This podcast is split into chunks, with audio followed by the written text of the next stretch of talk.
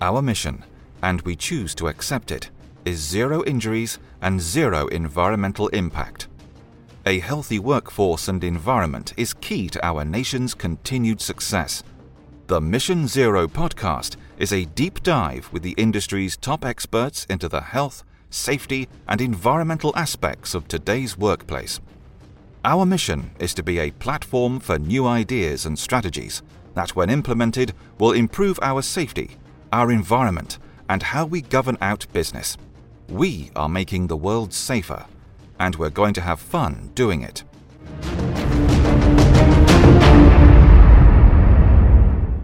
Okay, welcome everybody. This is a new edition of the Mission Zero podcast. Uh, I'm your uh, host, Jeff Peoples. I have with me today my co host, as always, Justin Overstreet. Welcome, Justin.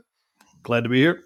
And a very special guest we have today astronaut, speaker, podcaster, photographer, filmmaker, and author, Terry Virts. Terry, thank you so much for coming on today for us. Hey, thanks for having me on. It's fun. It's really great to have you. Uh, I appreciate your time so much. Uh, generally, with our guests, what we like to do is is kind of start out by giving them a little, uh, or them giving us a little bit of their of their history, their career, what brought them to where they are today in the world, and what you're doing right now. Can you give us a little history? Maybe maybe the moment you decided you wanted to be an astronaut till all the way through the space station. Sure. Um, when I was a kid, the first book I ever read was about Apollo. It was one of those kindergarten cardboard books and I was hooked. You know, I I was like, man, that sounds like a lot of fun getting to go to the moon. So I um, kind of spent my childhood fascinated about space. I had uh, posters of galaxies and spaceships and all kinds of stuff uh, covering the walls of my boyhood room. I didn't really know exactly how to make that happen. And then when I was in high school, a family friend told me to read The Right Stuff, which I did. It was an incredible book, just the best book. Um, the movie's pretty good too. The movie has aged very well. That's a Chuck it, Yeager it showed story, me right? the path. It is, yeah. Okay. Chuck Yeager and the original Mercury astronauts. Okay, go ahead. So th- those guys were fighter pilots and test pilots. So I kind of pursued that path. I went to the Air Force Academy, got a degree in math and also a minor in French, which is kind of a weird um, background or weird, you know, combination. And then uh, went to be a pilot in the Air Force, flew F-16s for the better part of a decade. Ended up at test pilot school, and in, and then I was picked by NASA. Really, actually, pretty young. I was the youngest pilot they had. Um, only spent about a year as a test pilot, and spent 16 years at NASA. Uh, ended up flying on the Space Shuttle Endeavour for the final space station assembly mission, and then about five years later, I went back up on a Russian Soyuz to fly on a long duration um, space station flight. And I ended up spending over seven months in space total. Hmm. Left NASA now about five years ago. And I'm interested in writing and filmmaking. And that's kind of one of my passions. And my other passion is business and entrepreneurship. And energy is kind of my favorite thing. Uh, it's what it's what makes the earth go round. So I have been involved in the energy industry for the last few years. I've got a startup uh, renewable diesel company and also a uh, i'm doing some part-time consulting for energy transition for some traditional oil and gas companies that are kind of branching out into the renewable universe Okay, great, great. Well, I guess you know being in space gives you a few more hours every day somehow for you to be able to squeeze all of those things in. Well, uh, so how many languages do you speak? well you know i was russian and french um, to varying levels It, uh, french i do pretty good in russian's a little bit tougher but i can i can understand a little bit i can get along in russian and I, I lived in Germany for years, so I picked up a few words in German. I never had any lessons, and uh, of course, I live here in Texas now, so I've learned some Spanish over the years. Mm. Uh, go eat at Mexican restaurants and so on, but Were mostly you, just French and Russian. were you were you stationed over in Germany?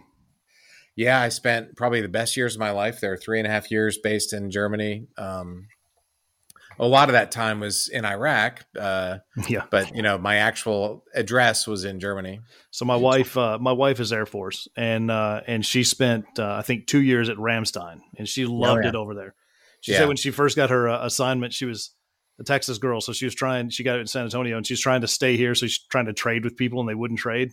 And finally, someone took her aside and said, stop doing that. You'll regret it. And and she would tell you today that uh, if she had gotten her trade, she would have certainly regretted missing that. So they were right. Yeah, yeah, Germany yeah, Germany's is cool. Yeah, I love it.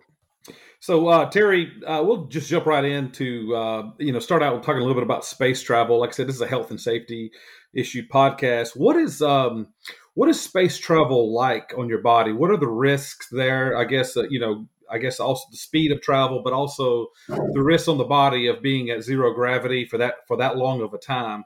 What what what are, what are the, the risks there? So we're still learning. Um, the biggest risk is probably blowing up during launch or landing. You know, uh, that you know that's a that's a hazard. Uh, Seems like a big one. know. Yeah, that's a hazard. Um, but then once you get into space, like you said, you're weightless, and so that entails its own issues. Um, there's been a lot of studies on astronaut eyes because a few guys have had problems with their eyesight. Um, it changes blood flow and cardiovascular issues. It also puts a lot of pressure in, on your brain, and also you're breathing this really high carbon dioxide atmosphere. On Earth, we have trees and plants, and they work really good for taking CO2 out of the air. Uh, in space, we don't have that, and the machines we use to do that instead are just not as good as trees and plants. So that is um, there's kind of an unknown effect that that has. But by far the biggest problem is radiation uh, and the potential for getting cancer from that. And I could actually see. I remember my fifth night in space. I closed my eyes. I was going to bed, and I saw this giant white flash, and it was radiation hitting my um, hitting my uh, face. And actually, I remember going, my face is bleeding. So I don't know if you can, you can probably see that right now. This is my skin cancer treatment that I'm I've been doing for the past week. so, and it I could lit- it's just started bleeding, and I was like, "What's going on?" And then I went back a five years later. Yeah. Yeah. five years later, I'm back and had some more. I've got a bunch of scars on my chest and stuff. So it's okay. You know, I I, I get treated for it, but the radiation and cancer is definitely one of the risks. Um, it's the big risk for, especially if we're going to go to Mars or anywhere deep space. When you're in low Earth orbit, you have some protection from the Earth's magnetic field. Uh, but when you go out in deep space, you don't have that. So going to the moon or Mars or others, the radiation environment's a lot worse. So that's one that's one of the things that we, we really need to be aware of. Well, we're definitely going to get to Mars. Uh, I had I met an astronaut. You're actually the second astronaut that I've met personally. Uh, one gentleman uh, had told me he got all the time in space. He was now two inches taller. Is that is that a real thing? Well, one while you're in space, that's true. Um, you grow a few inches. Uh, I was finally six feet tall, but then as soon the doctors told me as soon as as soon as I came back to Earth, you know, a couple hours later, I was back down to five ten. So, So is that because of Yeah. the, de- the decompressive nature of uh, Well, weightlessness right- and all of that, or yeah, right now gravity's pushing us all down. But Sure. if you like, if you you could sit up straight. So in space, it's like basically sitting up straight. You don't have gravity pushing down. You can just do that. As- My first also- flight, I didn't notice. Uh, on my second flight, it was painful, man. My back hurt pretty bad for like two weeks. I they had these this little thing that would stretch your body. Um, that was a big help. But yeah, I had a lot of back pain on that on that flight. I I find it real interesting, you know, going back and doing some research and and uh, and listening to some other uh, interviews you'd given. Yeah, the discussion around bone density loss up there and how how you guys Mhm. solved that uh, that um, issue.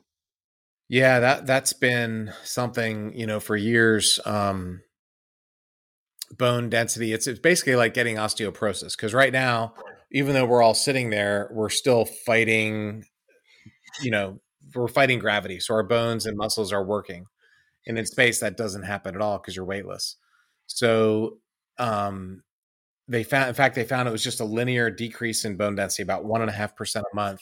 So, in theory, if you were up there for a few years, you would turn into a jellyfish with no with no bones. Right, they would just But- dissolve. Yeah, Yeah, NASA came up with this exercise protocol um, that's really good. So I, I took a vitamin D tablet every day because on Earth you get that from sun. In space you don't get that. Um, so a vitamin D tablet every day and two and a half hours of exercise. And after 200 days, I lost 0.0 percent of my bone density. oh, that's great. uh, which shocked me. It shocked the doctors too. Normally astronauts lose a little bit, but I was really diligent. I did my exercise every day. You say two and a half Um, hours every day. Well, they yeah, that includes like getting cleaned up time, but they they block out they block out two and a half hours out of your day to an hour for cardio, either a treadmill or bike, and then an hour and a half on the weightlifting machine. The weightlifting machine is what really did it. So I always tell whenever I give a talk about this, I always tell especially the women, you know, grab a five pound dumbbell, grab a 10 pound dumbbell, and just do something. The the it's the resistive weightlifting that keeps your bone uh, density strong, and that could prevent osteoporosis. So that's a disease that mostly women get, and so even a small amount of body weight exercise or ten or five pound dumbbell exercise might really help out in the long run. So it's interesting you bring that up that it it affects women, uh, you know, more drastically. Uh, do they see that same trend in women astronauts when they're up there? Do they see a, a greater decrease in bone density over time, or is it uh, basically the same? That's a good question. I don't think so because the women astronauts are usually in their 30s or 40s sure. or 50s. They're not, you know, osteoporosis age. Um, and the women who fly in space are all exercising. You know, right. they even right. do weightlifting. So um, I have never heard that as being an issue. There are there are some issues where, you know, male or female have different responses to the the thing, but I have not heard that particular one. Hmm. What is the um, you, you know you mentioned uh, vitamin supplement. What is uh, I guess the the food program? What is your nutrient program? What is it like the the entirety of it? It's it's pretty good. I, I when I was in space, I enjoyed the food. It was one of the highlights of my time up there. Um, I like variety. Uh, the American food was good. It's not. We didn't have fish. I wanted more fish. There's very little of that. There were like bags of tuna and that and shrimp cocktail. Those were the only really fish that we had. Um, the Russians had great fish. Um, that was one of the one of the highlights of theirs. So you could you could ask for different. There was a standard program of mostly American food, but you could ask for uh, food packets. So I actually ordered some Russian food because I really like their borscht and their uh, potato mashed potatoes were really good. And um, I wanted European, but they had run out of food, so I they gave me like some leftover old European food. But it was like duck confit and Ooh. it was all this fancy French chef Rich, yeah. food. It was, it was, really good. It was all expired, but it tasted pretty good. So, uh, what was you know? I, I guess a question I'd want to ask when you when you return is there is there like a program or I guess um, you know I, I, I, scuba dive right, and there's obviously the issues there with the pressure on you, and you have to uh-huh. you know there's the precautions you have to take. I'm sure it's kind of a not the same, but almost an opposite thing coming back. What do you have to do coming back? Is there a program you have to go through? Yeah, so the space station is at sea level pressure. It's I don't know, 14.2, 14.3 psi or something like that and standard sea level pressure I think is 14.7. So it's pretty close to so actually coming back to earth is not a problem unless you have a leak in your spaceship. Uh, in that case, your your suit would fill up like the Stay Puft Marshmallow Man and um, you may and if you if you leak to vacuum come you you might end up getting the bends because the pressure in your suit you know you would have a pressure drop um, the big time that we face that is not coming back to earth is actually going out and doing a spacewalk because the big bulky uh, i've got my my book right there how to astronaut there's a picture mm-hmm. of me in a spacesuit there that spacesuit right there or there's a, I got my little omega watch uh, astronaut in the spacesuit right that that spacesuit is only about one third atmospheric pressure. So hmm. um, you actually have to take a couple hours. You breathe 100% oxygen to get the nitrogen out of your blood. Yes, uh, and that pre- and they step the they step down the pressure. There's different there's different ways to do it. You can spend the night in the airlock at a reduced pressure, or you can just do it all at once, which is what I did. Um, but that step down from sea level pressure to one third pressure is important because you would get the bends, which is when this gas inside your body comes out and it hurts your bones and it can kill you. It can get in your brain or your lungs or whatever. And it can give you an aneurysm. It really, really bad. Okay. Yeah. Um, one uh, quick question I wanted to ask too. Uh, you know, I looked at when you graduated. Uh, you must have been around 18 or 19 years old when the Challenger explosion happened. Am I right about that? You are. Mm-hmm. What? What? I there, was. I was in yeah, elementary school, and I, I, remember it clearly. I mean, Justin probably does as well. I mean, it was a you know a monumental mm-hmm. moment in U.S. history. I mean, is there is there we haven't had anything like that since. Is there any chance have we fixed that problem of ever happening again? I mean, is there is there what are the risks of that anymore? Well, we had we had the space shuttle Columbia blew mm-hmm. up in 2003, so yeah. we did have it again. In fact, yeah. I teach I teach that class at Harvard Business School. It's called Why Organizations Fail, and we talk about Challenger and Columbia. Um, and I've written some other things about it. Essentially, they were the same. They were the same exact organizational failure, which is really frustrating for me. Um, and you know, SpaceX has had some challenges. They've been great. They've launched crews into space. It's everybody loves SpaceX, but they've also had a few test capsules without people on board blow up and crash, and you never hear about those things. So the good news is space travel is hard. They have their failure, they fix it, they move on quickly, which is what you need to do. Um, but there's still risk there for sure. Anytime you're strapping yourself to a rocket, going into space, there's risk. There's a space tourist company called Virgin Galactic, and they're just taking they're just taking people up on a rocket plane, and they come right back down a few minutes later. But that last launch that they had had some issues. They did not fly the trajectory they wanted to fly, and that's why they haven't flown since then. They've been dealing with the fallout from that. So uh, there's there's still risk. It's interesting that you bring up, uh, you know, uh, Columbia and, and Challenger, and the, and the, fact that there were essentially the same failures creating that, and the frustration you had around that. And I think it's important for our listeners to hear, which are mainly, you know, not industries like NASA, that that uh, an organization like NASA that we think of as being just unbelievably gifted at that kind of stuff can still have um, an event that happened when I was in fourth grade, and then another event that happened when I was in my adulthood, essentially be the same thing. And then you think about all of the launches that were in between that, then nothing happened. Uh, and this this uh, sense of maybe complacency or something that maybe we fixed the problem, it's not going to happen again, and that can can affect any organization, of any caliber, any size. I, I think that's important. Uh, an important point you brought up. Yeah, it's it's. Uh, I do consulting. Uh, I do speaking on this topic. The financial industry is, you know, perhaps the most prone to risk. Uh, oil and gas industry. I, uh, my son was studying chemical engineering, and he he did the Texas um, city explosion. Mm, yeah. And reading that, I thought I was reading the Challenger accident report. Um, the to say that nothing happened and then all of a sudden Columbia happened, that's not true. As an Air Force pilot, we always study safety and aircraft mm-hmm. accidents. Mm-hmm. Airplanes never just crash. There's always a chain of events. We call it the safety chain. So the key is to like you have to break one of those links so that it doesn't keep on until the accident happens. Right. Rockets, nothing very rarely just suddenly explodes and kills people. There's always warning signs. The vehicle's almost always talking to you. Mm-hmm. Um, the Columbia accident happened from foam hitting the wing of the space shuttle that popped a hole in it, and then it and then it um, it it melted when it came back to Earth and hit that really hot reentry temperatures. Um, they had had foam coming off the shuttle and hitting different parts and really serious damage.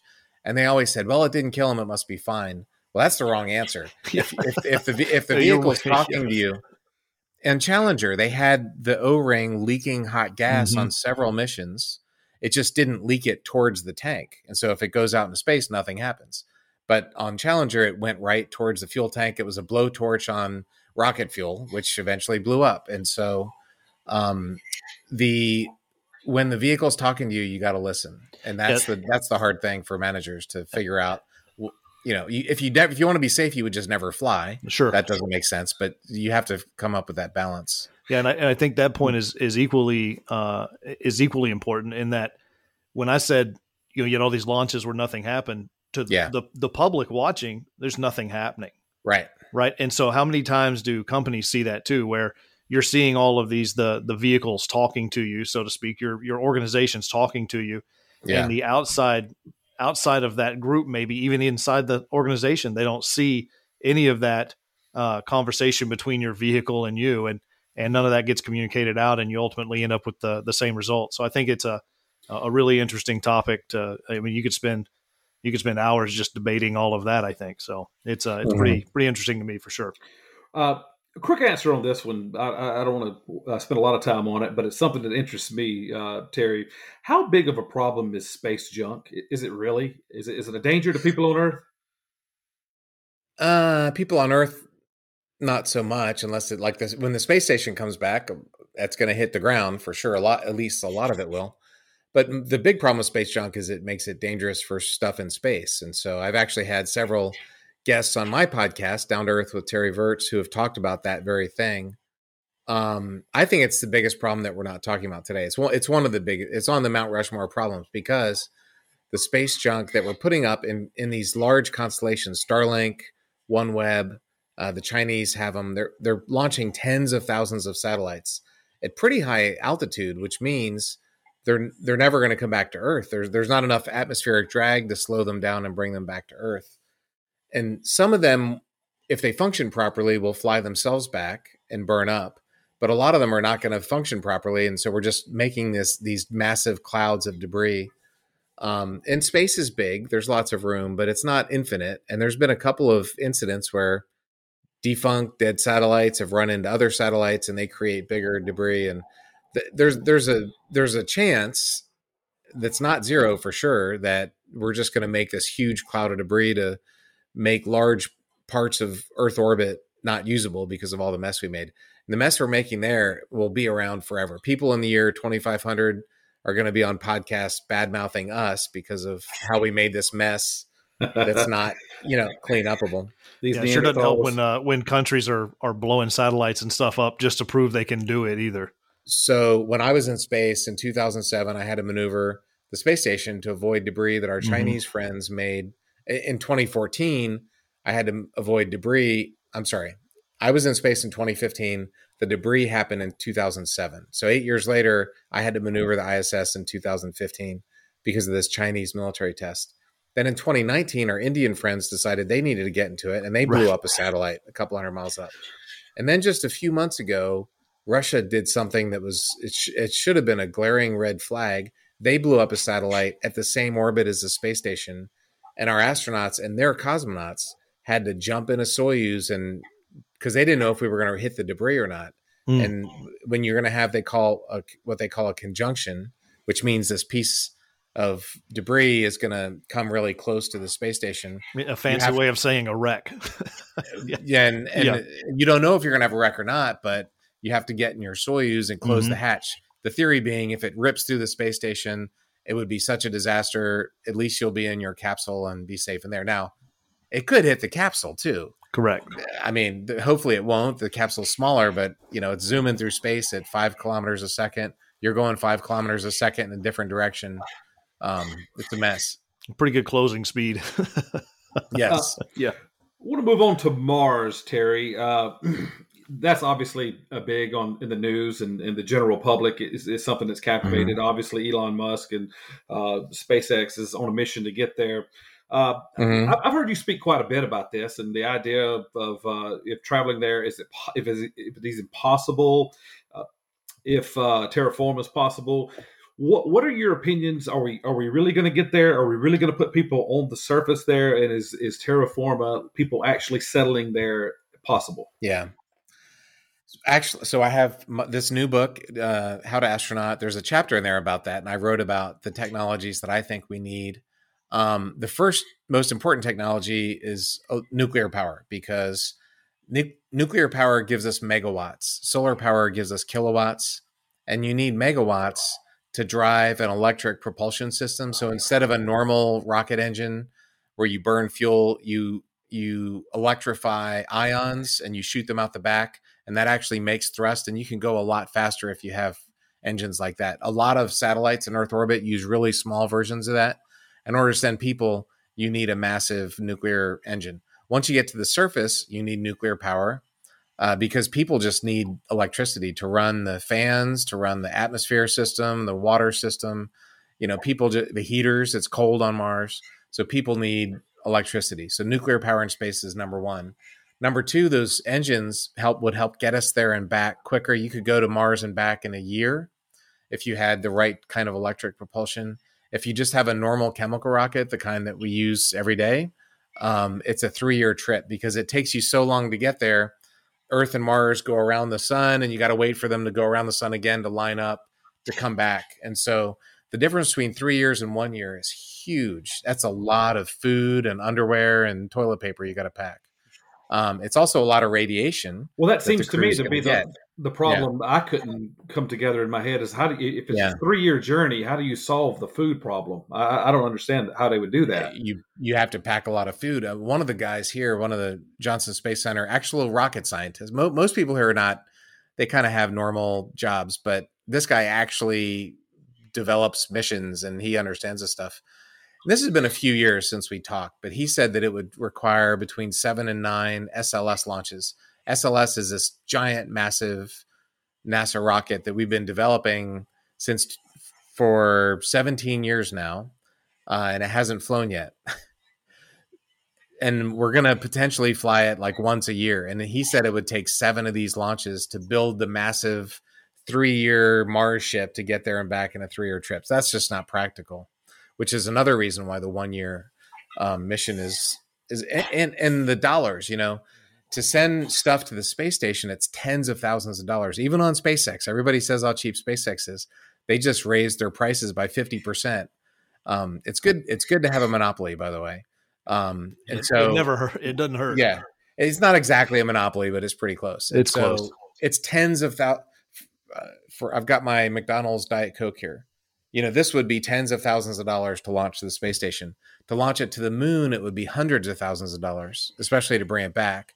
And to go to Mars, it's probably going to be a million dollars. If you Mhm. go on Wikipedia and you divide the mission cost by how many kilograms we send to Mars, that's not a scientific way of doing it, but it's pretty close. It's going to be about a million dollars a kilogram to get something there and back. So the less food and, and stuff you have to pack, the more economically viable it is to go to Mars. Um, but with we, you asked about terraforming. Yeah. Well, well, before that, let me ask you this: to get there in a year, how fast are we going? I mean, how fast would the ship have to go? Well, to leave Earth's gravity, it's got to go 25,000 miles an hour with respect to Earth. But whenever you're talking about speeds in space, you have to ask with respect to what? With respect to the sun, with respect to Earth, because Earth's going tens of thousands of miles an hour around the sun. The sun's going hundreds of thousands of miles an hour around the galaxy. So everything's moving relative to something else. But with respect to Earth, you need to get going probably, I don't know, 30, 40, maybe maybe not 50, probably 30 to 40,000 miles an hour. It's pretty fast. And how would Pretty that? I mean, how would that be handled? How would the body handle that, though? I mean, is it just decompressing the ch- like something inside the inside the cockpit there, or Well, getting off of Earth, the shuttle and the Soyuz, the shuttle went to three Gs. I think the Soyuz goes up to about four Gs. So it's three or four times your body weight. So lay on your back and have a couple of your buddies lay on top of you. That's what it feels like. That's for eight eight minutes, eight and a half minutes just to get into Earth orbit. Um, to go to Mars, the acceleration wouldn't be that much, but it, you know, if you use a rocket, it would be one or two Gs of acceleration, which is a lot. If you use electric propulsion, it's a fraction of a G. You would barely feel it. The difference is the rocket, the chemical rocket burns for eight minutes. The electric motor would run the entire time.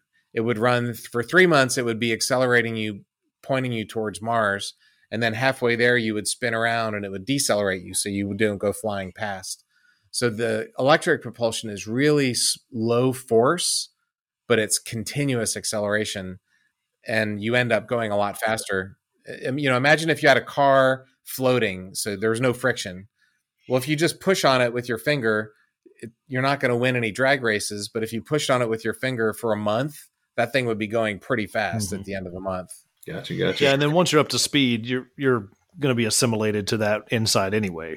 You're not. Yeah, Gonna, yeah, yeah. You're floating. Yeah, you're just floating. So, and plus, Yeah. with the the expense going to Mars, you've got to factor in Matt Damon's expenses as well, and Exactly. all that, right? Hair, hair and and- makeup is, Yeah, is, you know, as you got running a podcast, as you guys know, Right. that's a big. Uh, and he's probably he's probably got a, a massive salary. I mean, I just assume, but uh, anyhow, So big- terraform, bigger than mine. ter- is, Yeah. it, is, is it possible on Mars or anywhere So- for that matter?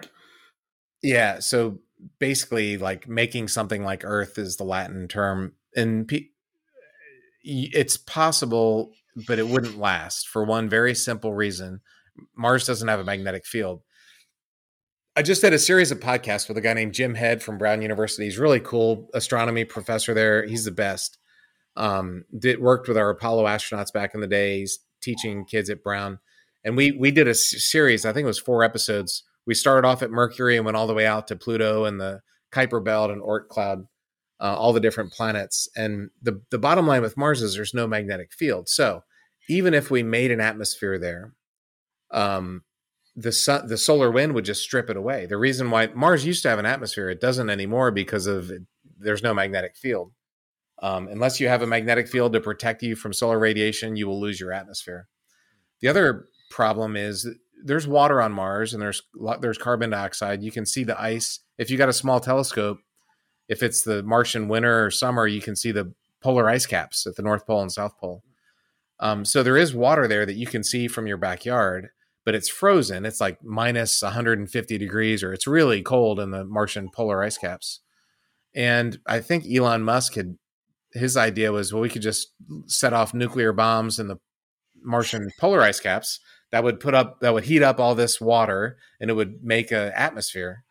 It would make an atmosphere for some amount of time, but eventually the solar wind would strip it away. So at the end of the day, you, you can never terraform Mars for the long time, for the long term, unless you can start the core, the planet's core spinning. And I don't think we're going to be able to do that anytime soon.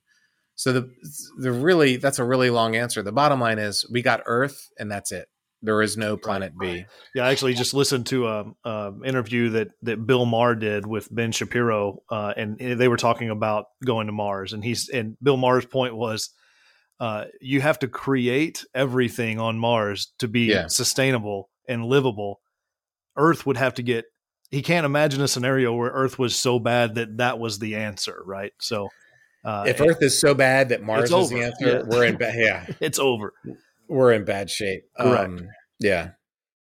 You kind of touched on it earlier. Uh, does the the idea of militarizing space scare you? I mean, obviously, Justin mentioned uh, Space Force uh, is something that came along recently. The idea of a moon base, and you know, yeah. in, the, in the past, I guess in the in the beginnings of space, it was almost like a it was a competition, right? To, to, and it was also a, a a sign of power like who got there 1st mm-hmm. and who was in charge and who was really the the big dog in the in the world right?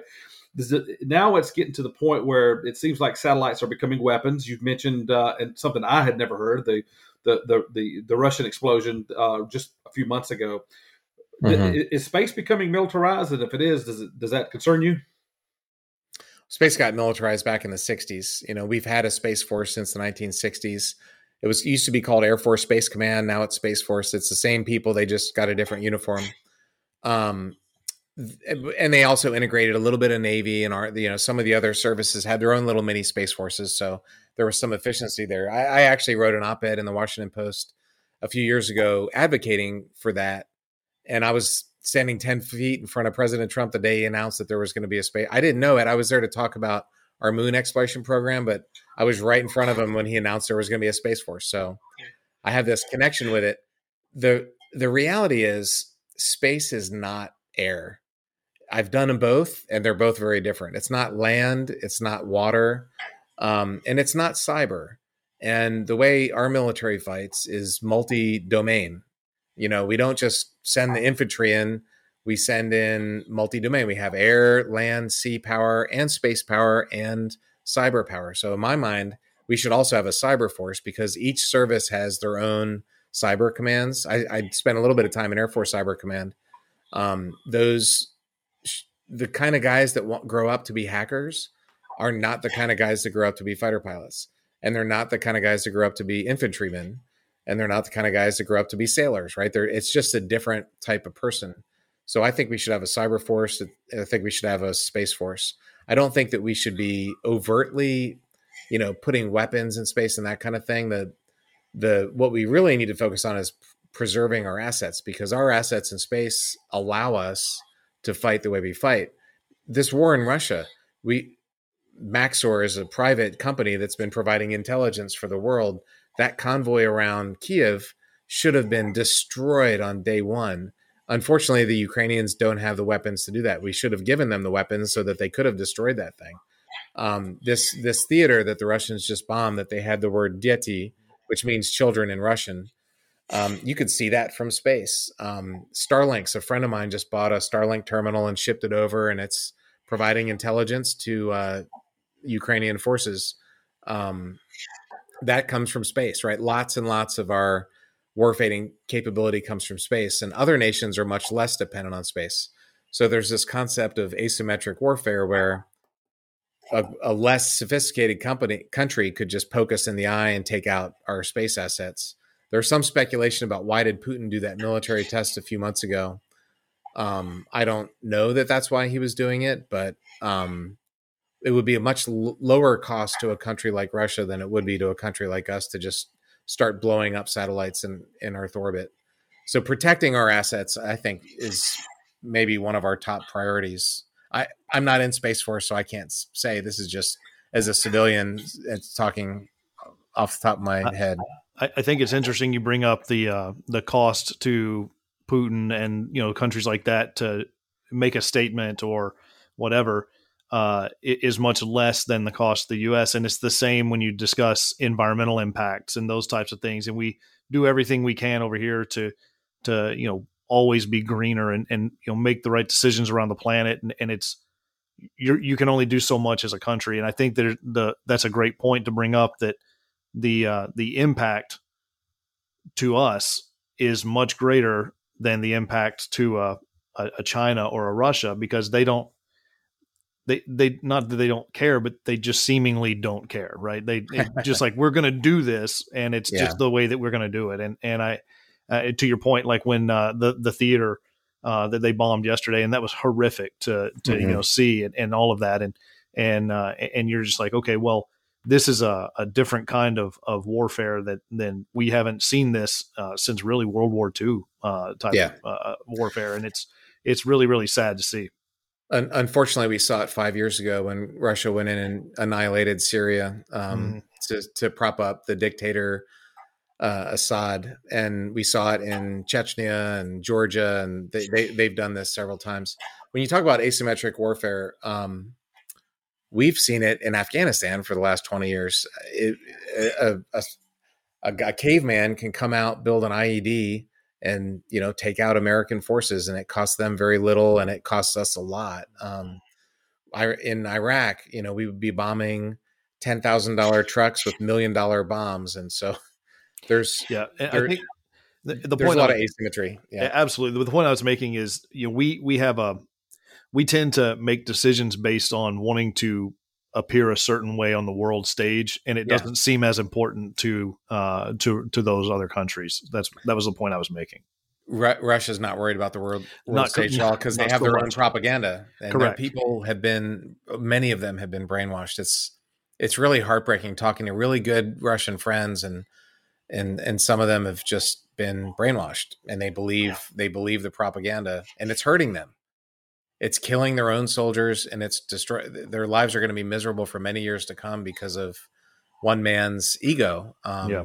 and propaganda is not just limited to russia you know we have plenty of disinformation here too it's i think of all the problems we face i think that's actually the biggest one is just having people think clear-minded and about things and not not be blinded by ideology or propaganda or whatever you want to call it provocateurs yep. so uh, yeah. Uh, moving along here, uh, you're doing a lot of media. You've, you've got your podcast, you've got your uh, your mm-hmm. books, your um, you even have a photography uh, book as well that you that you did while you were in space. And what you're doing, you know, is inspiring young people. You're teaching young people. You're bringing this to them in a ways that we couldn't see it as young children, right? On the internet and on phones and such great pictures. So, in the spirit of that, I asked uh, online for questions. Uh, questions uh, mostly for children, uh, some from adults that just wanted to ask questions as well. Uh, and I'll start that off because this is some of these questions are uh, are certainly going to be questions that adults would want to know the answer to as well, right? And so I'll start it off. So number uh, first question is from uh, Sharino Mariana. She's eight years old. She wants to know what are you doing while you are in space. well, the fun thing about being in space is that every day it's something different. Uh, you don't do the same thing ever. Some days you're doing experiments. Some days, every day you have to exercise. Uh, some days you're doing interviews. Some days there's cargo ships that come up and you have to unpack them and you have to reload them when they go back to Earth. Um, some days you do spacewalks. So every day there was something different, which I really enjoy. Okay. All right. Uh, second question is from uh, Charlie Townsend. She's 10 years old. She wants to know what does it feel like to walk on the moon slash in space? And I know you didn't walk on the moon, but you may have an yeah. answer for that though. We have this airplane. We call it the vomit comet. It's like an airliner, and it goes up and it pushes over, and so you can get weightless, or if the pilot pushes over not quite as hard, just a little bit less, you can actually feel what it's like on the moon. So we would do a bunch of weightless parabolas, we call them, and then they would do one for Mars and one for the moon, and that was always really fun. But it feels like you're falling, and the reason it feels like you're falling is because that's what's happening. You're falling, um, like I, I, talked about before. It, it, you're just falling towards Earth. There's still gravity. You're, there really is not zero gravity anywhere. Uh, you're just moving so far ahead as you fall. Every second you move five miles forward, and you fall, and you move five miles forward, and so um, that falling and moving makes an orbit. If you're at the exact right speed, it makes the, uh, the shape of an orbit, which is the same shape as Earth. So it feels like you're falling, is what that feels like. Yeah, I found it interesting. Uh, you described it as uh, having to consciously keep from like waving your arms around. Yeah. And, and just in your mind say, okay, you're you're falling, but you're not falling. You're fine. Mm-hmm. It's uh, that's an interesting I, like trying to even process what that would feel like over yeah. an extended duration was kind of uh, right. I, I, still am not quite there, but it's pretty interesting. That it's interesting. I don't know why the humans. What? Why do we have that instinct to? Well, we think we can fly. I guess I don't know. maybe it's some type of we're trying to be birds. Maybe so. Who knows? That's so man. interesting. It is an interesting response to a fall, though, for sure. Yeah. Uh, you should do this or something to protect yeah. the fall, but that's not what we do. Still the cuss words, though. But Definitely not exactly. trying to flap the arms. so, next question from uh, Spencer Townsend. She's seven years old. She wants to know Does it feel like the scariest roller coaster ever when you take off? it was even more than that. You can't even imagine. It's the scariest roller coaster inside of the craziest car driver that's ever driven down the highway um, inside of the craziest pilot flying through a thunderstorm. and worth um, it. the the sound is so loud. The rocket engines are so loud. You're smashed back because there's so many g forces from the rocket. Uh, on the shuttle, there was a lot of vibration, so it's like somebody grabbing you and shaking you. Um, it's really cool, but it's a really crazy ride into space. And, and while all that's going on, are there um, are there people from mission control in your earphone telling you all kinds of stuff, yeah. or is it pretty quiet oh, yeah. while you're ascending? No, no, no. I mean, you, well, first of all, you try to minimize com because mm-hmm. whenever somebody's talking, everybody else has to shut up, and so one of the first things you learn as a pilot, you don't say something unless it's useful because every mm-hmm. time you're talking, no someone else can't talk. Uh, so that's not too much, but there is some com back and forth. Mm-hmm. Uh, Justin, why don't you go ahead and ask yours? Yep. So my question is from uh, Myers, who's 15 years old. He says, uh, "Is the Air Force the best path, or at least a very good path, towards becoming an astronaut? And is there a certain focus that they should have in college for a major that would make it helpful to, to becoming an astronaut?" Great question. I'm a little bit biased. I, I think the Air Force is the best. There's a lot of ways the other military services. Um, there's civilian scientists and engineers and doctors. Um, having a technical degree like a math or science or engineering degree is is necessary. Um, that's one of the requirements for NASA. So you have to go to college, you have to get that degree, but you need a lot more than that. There's thousands or tens of thousands of applications they get. So you want to do well, you have to be at the top of your game in whatever career you're in um, and probably having advanced education. So if you want to be an astronaut, you're going to be learning for the rest of your life. I'm still learning. I'm I'm reading a book about how to write a screenplay right now. Um, I'm learning all kinds of stuff about the energy industry. Um, so you just have to have that curiosity for learning for life is the most important thing. Great. All right. Uh, next question is from Bailey Hieronymus. Uh, surprising question here for a 10 year old, but uh, her question is after Mars, what is the next goal for space exploration?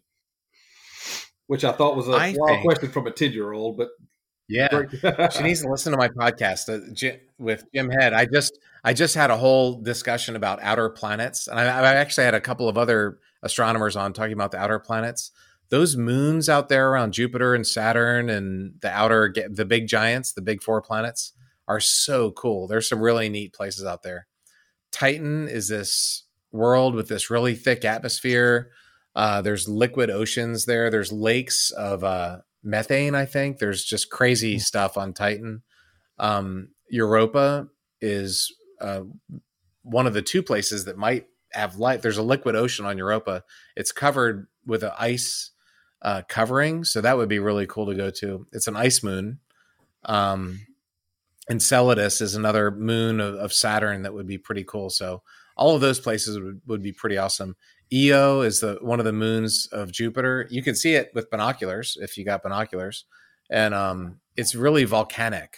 Uh, when Voyager flew by it back in 40 years ago now, over 40 years ago, I remember seeing pictures of volcanoes erupting on Io, which is just amazing. The reason is it's really close to Jupiter, so Jupiter's gravity like squashes the planet, which keeps it really hot and it launches. But there are some ice volcanoes on some of those moons that actually shoot up water because there's so much water there. There's literally volcanoes of ice erupting. It's just hmm. really cool. This there, there's some neat places to go visit. All right. Uh, Great answer. Uh, Hayden De La Garza, he's 14. He also knows the food good. the food is pretty good. Like yeah. I said, I we got pretty good food lab here at the Johnson Space Center. They did a good job. Um, I enjoyed eating for for 200 days, so that that was it was good food. Good. Okay, uh, Zach Kahn, he's a student at Georgia Tech, so uh, his question obviously going to be a little bit more uh, higher end on the questions. Despite the rigorous training, did anything surprise you in your in your trip into space? I was surprised at how beautiful the planet was. Um, it was just so awesome. I couldn't take my eye off of it, but I was flying the shuttle, so I'm like, oh my god, I just want to look out the window, but I gotta I've got to fly Endeavour, you know. Yeah. So it it was really distracting at times, and I had my my whole seven months in space were I'm seeing the most amazing. I'm seeing creation from God's point of view, and then I have to get back to work to work on the toilet or plug in the cable or whatever, you know. So it's it's really a really wild. I call it juxtaposition of sublime and mundane, where you go from this is incredible to you're doing basic mechanic work. And I guess that probably leads to a good one here. Uh, Micah Koshi, he wants to know what was your most memorable moment in space. Can you hear me? I can. Yeah, I'm thinking. I, there, there was a.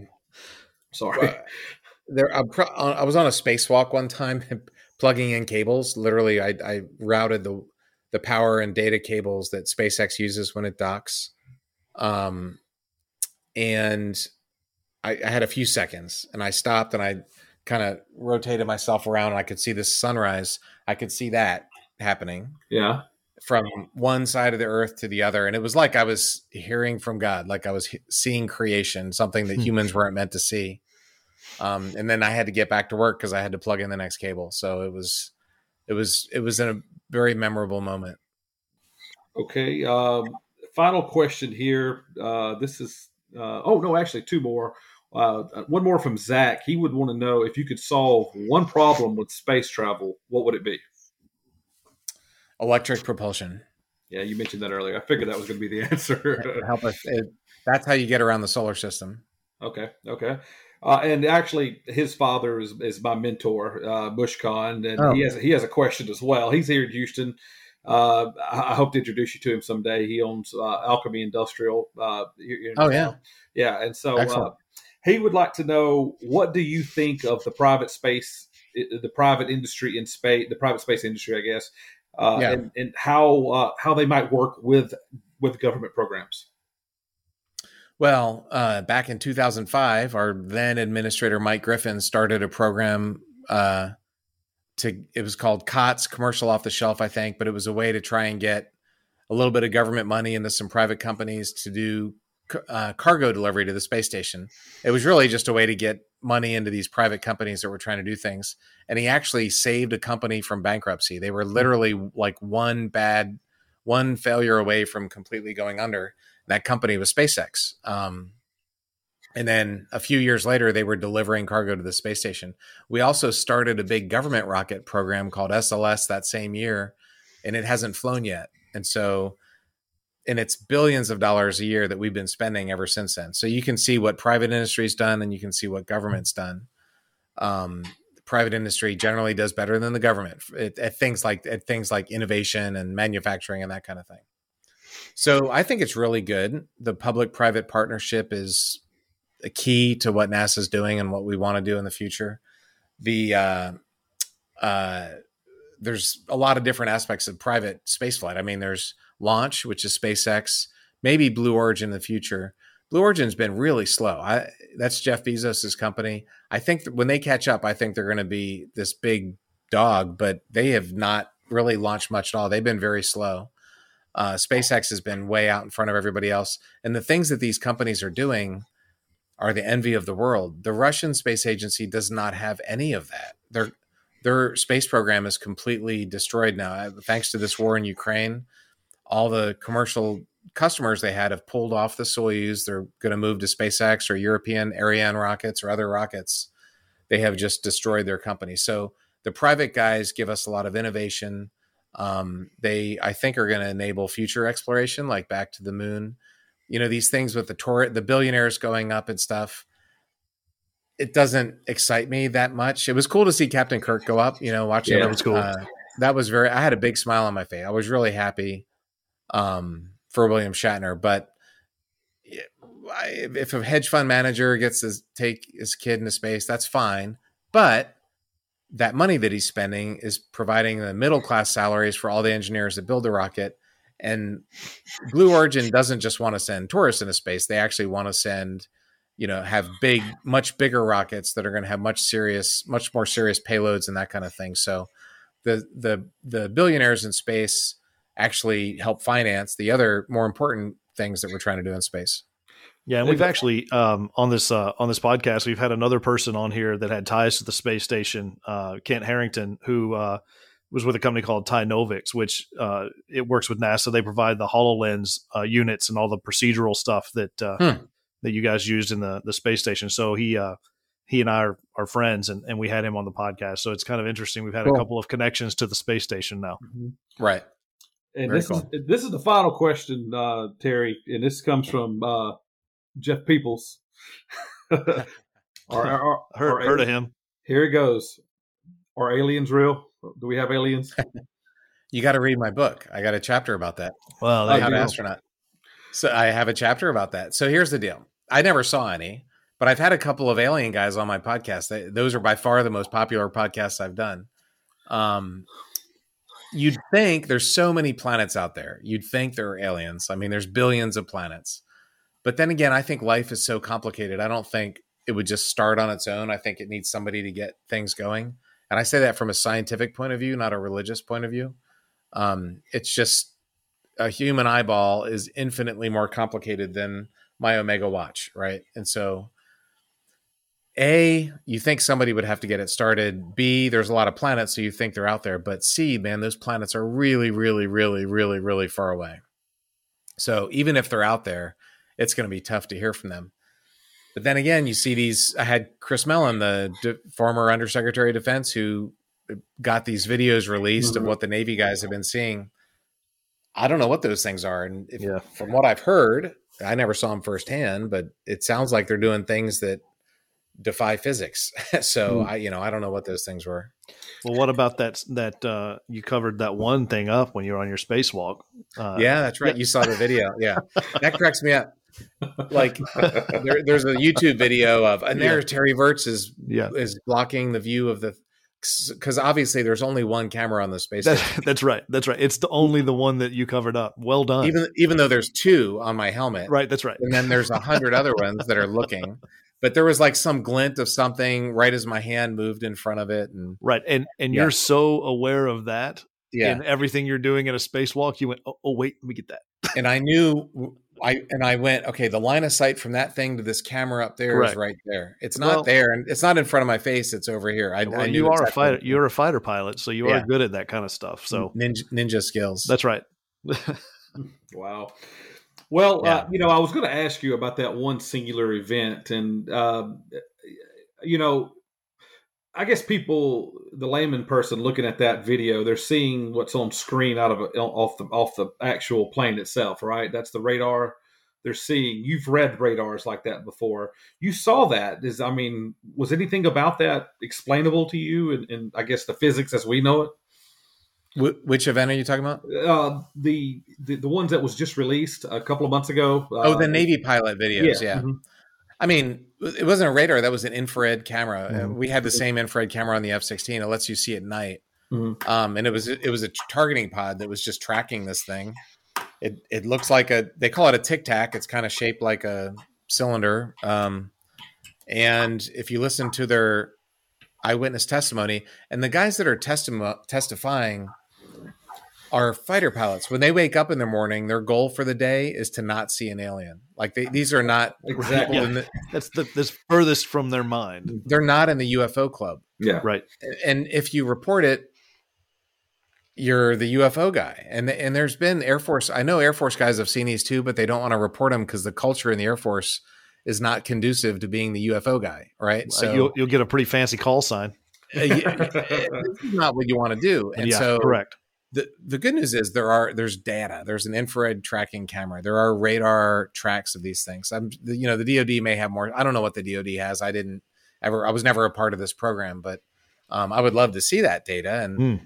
people who have seen it and uh, have talked about it uh, have said this thing went from the water to space and really fast. And so who knows what that was uh, Chris's f- theory was it was some type there's some type of drones kind of monitoring us, but I, I don't know if that's real or not. I have, I have no idea.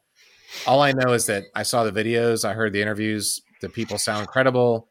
The tracking data sounds credible. Um, and and people and it's not there's not a stigma anymore. They don't call them UFOs; they're UAPs. Um, they're trying to destigmatize. You know, let's let's actually look at it.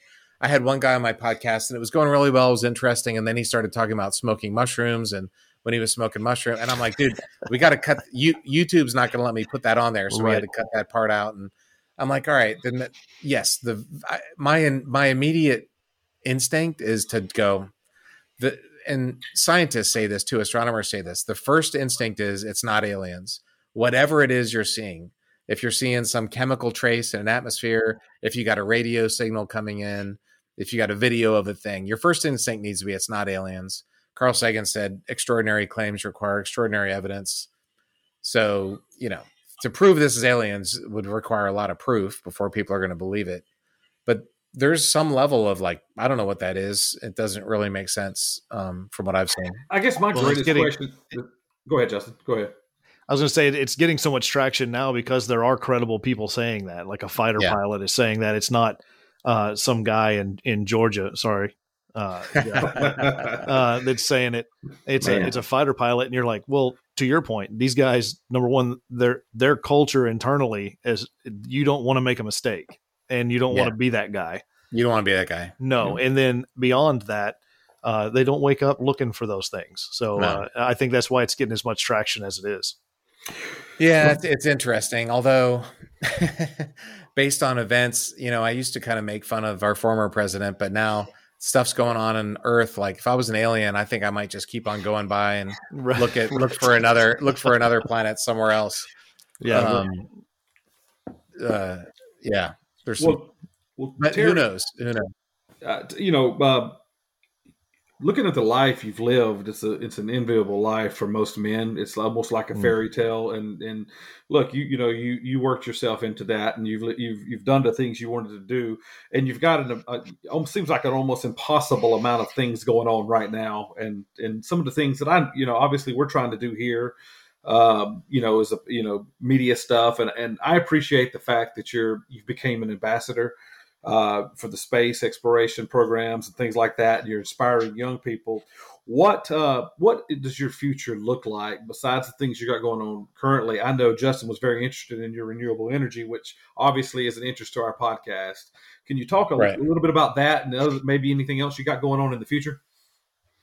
in my perfect world, I would get you know a bit my business started, grow that to be successful, um, and and use that to make movies. I'm, I'm really fascinated by that. I had a chance to direct my first film a couple years ago. You know, I've written a few things. I've I've actually have a screenplay that we're shopping right now. So I kind of have right brain, right brain, and left brain desires, but getting the business going would be great. A because it would support other things, and B uh, because the we need energy, and it's mm-hmm. and this is like it just feels like now's the time for what we're trying to do. So, um, yeah. So so speaking on that, uh, and, and you know specifically uh, Endeavour Renewables. Um, first of all, I'm pretty sure I know how you came up with the name of it. Uh, and, Endeavour uh, with a U. Yeah. Well. There you go. yeah, that's right. That's right.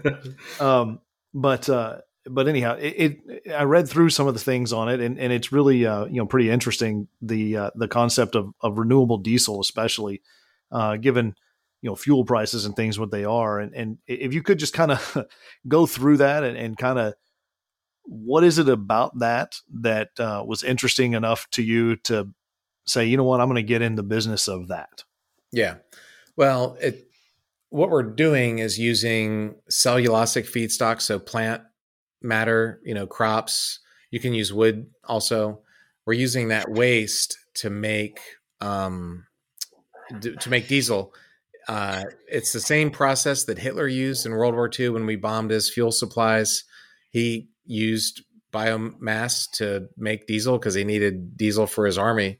Um, it's our process is a lot better nowadays, but uh, it's a, it's a really interesting business. We think eventually we're going to get it to where it doesn't need subsidies right now the government is providing good subsidies if they weren't we wouldn't be doing it so it's a sometimes the government it's a public private partnership they can be used to kind of you know spark things along. Um, we make some interesting byproducts too a biochar that's a really interesting fertilizer uh, some water uh, co-products that are the water is really good for uh, agriculture purposes. And also maybe we think um, as a concrete plasticizer. So this this uh, they call it circular economy but there's a lot of there's a lot of um, multiple uses for this one technology but at the end of the day i, I would love to become you know a, a significant player in the renewable diesel universe yeah, it's very interesting, and and uh, I, I, did not realize that the technology had been around since World War II. And I started reading it, and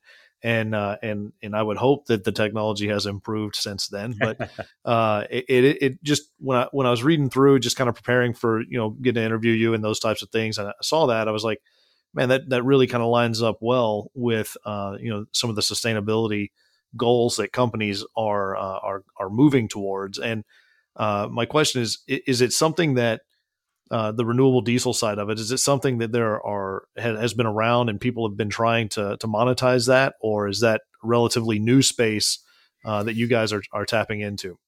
Well, renewable diesel is huge right now. There's billions of dollars going into renewable diesel plant. That's called biodiesel.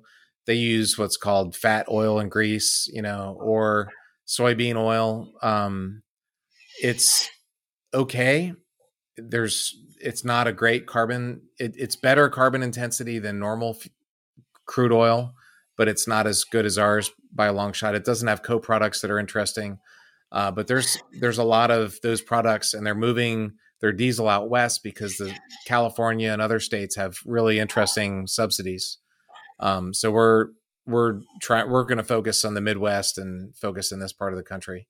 But you know the electrification is great and the, the reality is we're going to need diesel for a long time. 18 wheelers and, and trains use diesel fuel. It's a fuel that's just going to be required for a long time and we can make it essentially carbon neutral so and it's american made. You know we're not depending on russian or venezuelan or iranian oil. We're it's american made products interesting um, you chose those countries anything current that caused that yeah so um, yeah.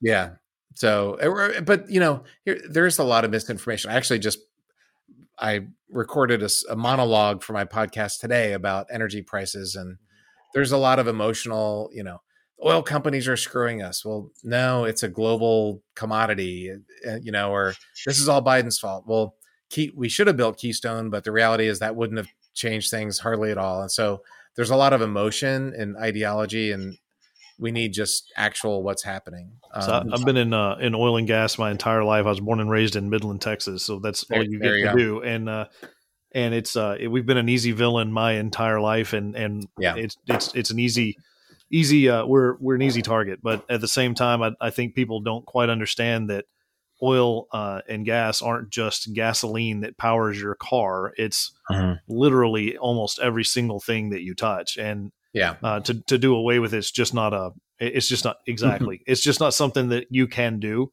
Uh, Mhm. And and I always uh, find it interesting, you know, when they talk about you know zero emissions. I, I remember listening to Elon Musk talk about it, and and uh, he said, well, it depends on where you count the emissions. If you count the emissions at the source, then maybe those are zero. But to get the hydrogen or whatever you're using as as fuel to the point where it's usable to consume, there's a, a tremendous amount of emissions associated with that, and it's uh it, it to me is a you know pretty interesting uh, concept, and I do think that there are are things that we need to be doing and, and looking at ways to innovate and, and all of that. It just uh, I just wish it wasn't all on the U.S. to figure it out, and I, it feels like it, it is. But it's great to see that you know there uh, are um, companies out there like Endeavour that are looking at ways to to make it s- still a, a fuel product that can run the the equipment that's in place, but is a, a sustainable and re- a renewable source. And and I wonder, you'd mentioned uh, on one of the other interviews that I watched that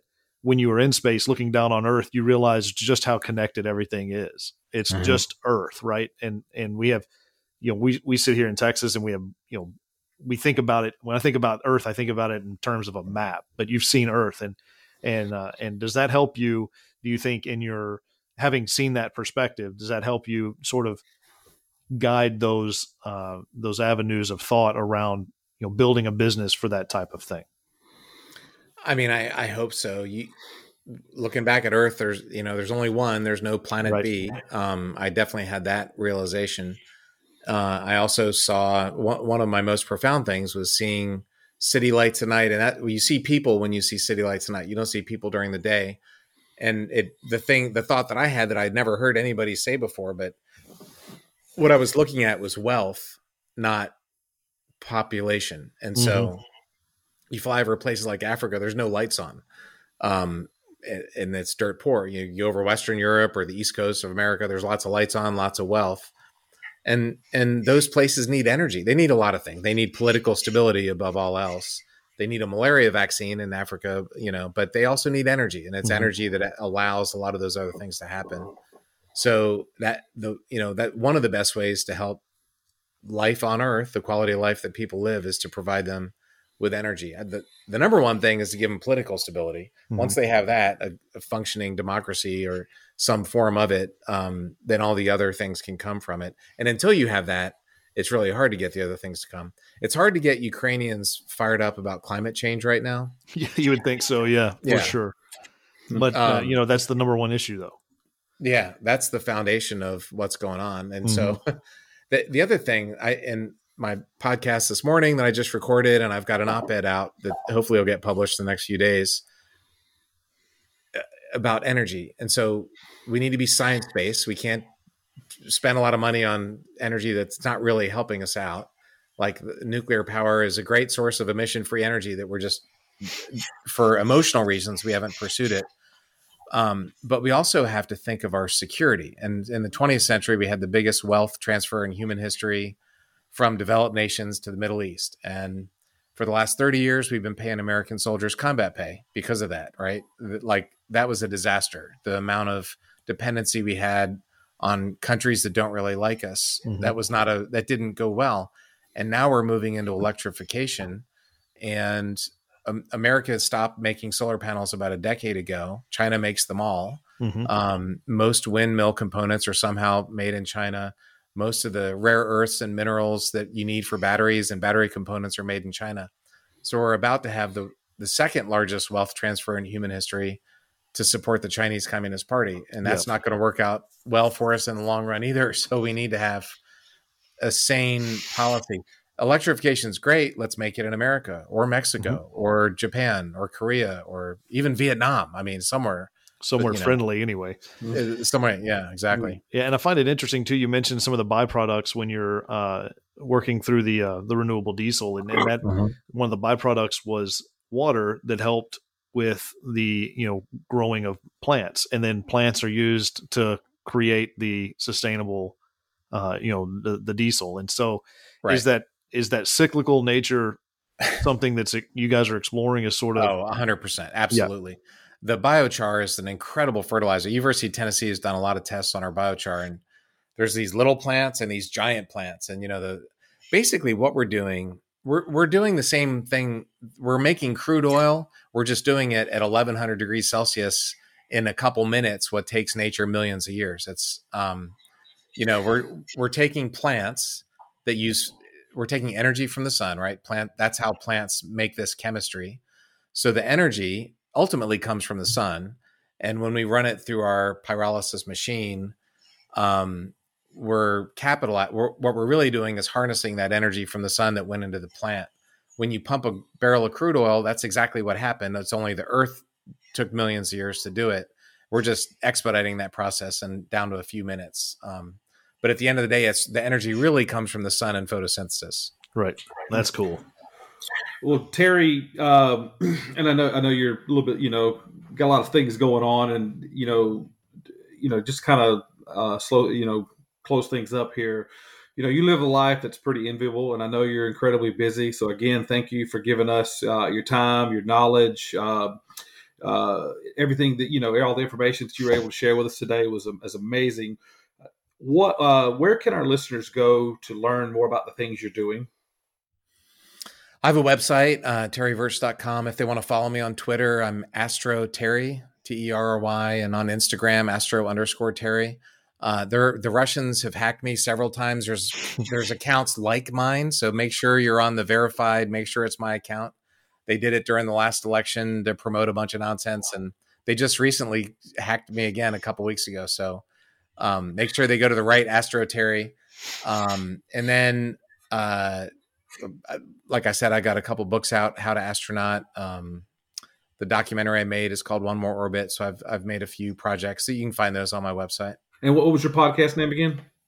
The podcast. That's right. Down to Earth with Terry Virts. Down to Earth Terry Virts. And that's been a lot of fun. I've been basically I've been doing once a week for almost a year now.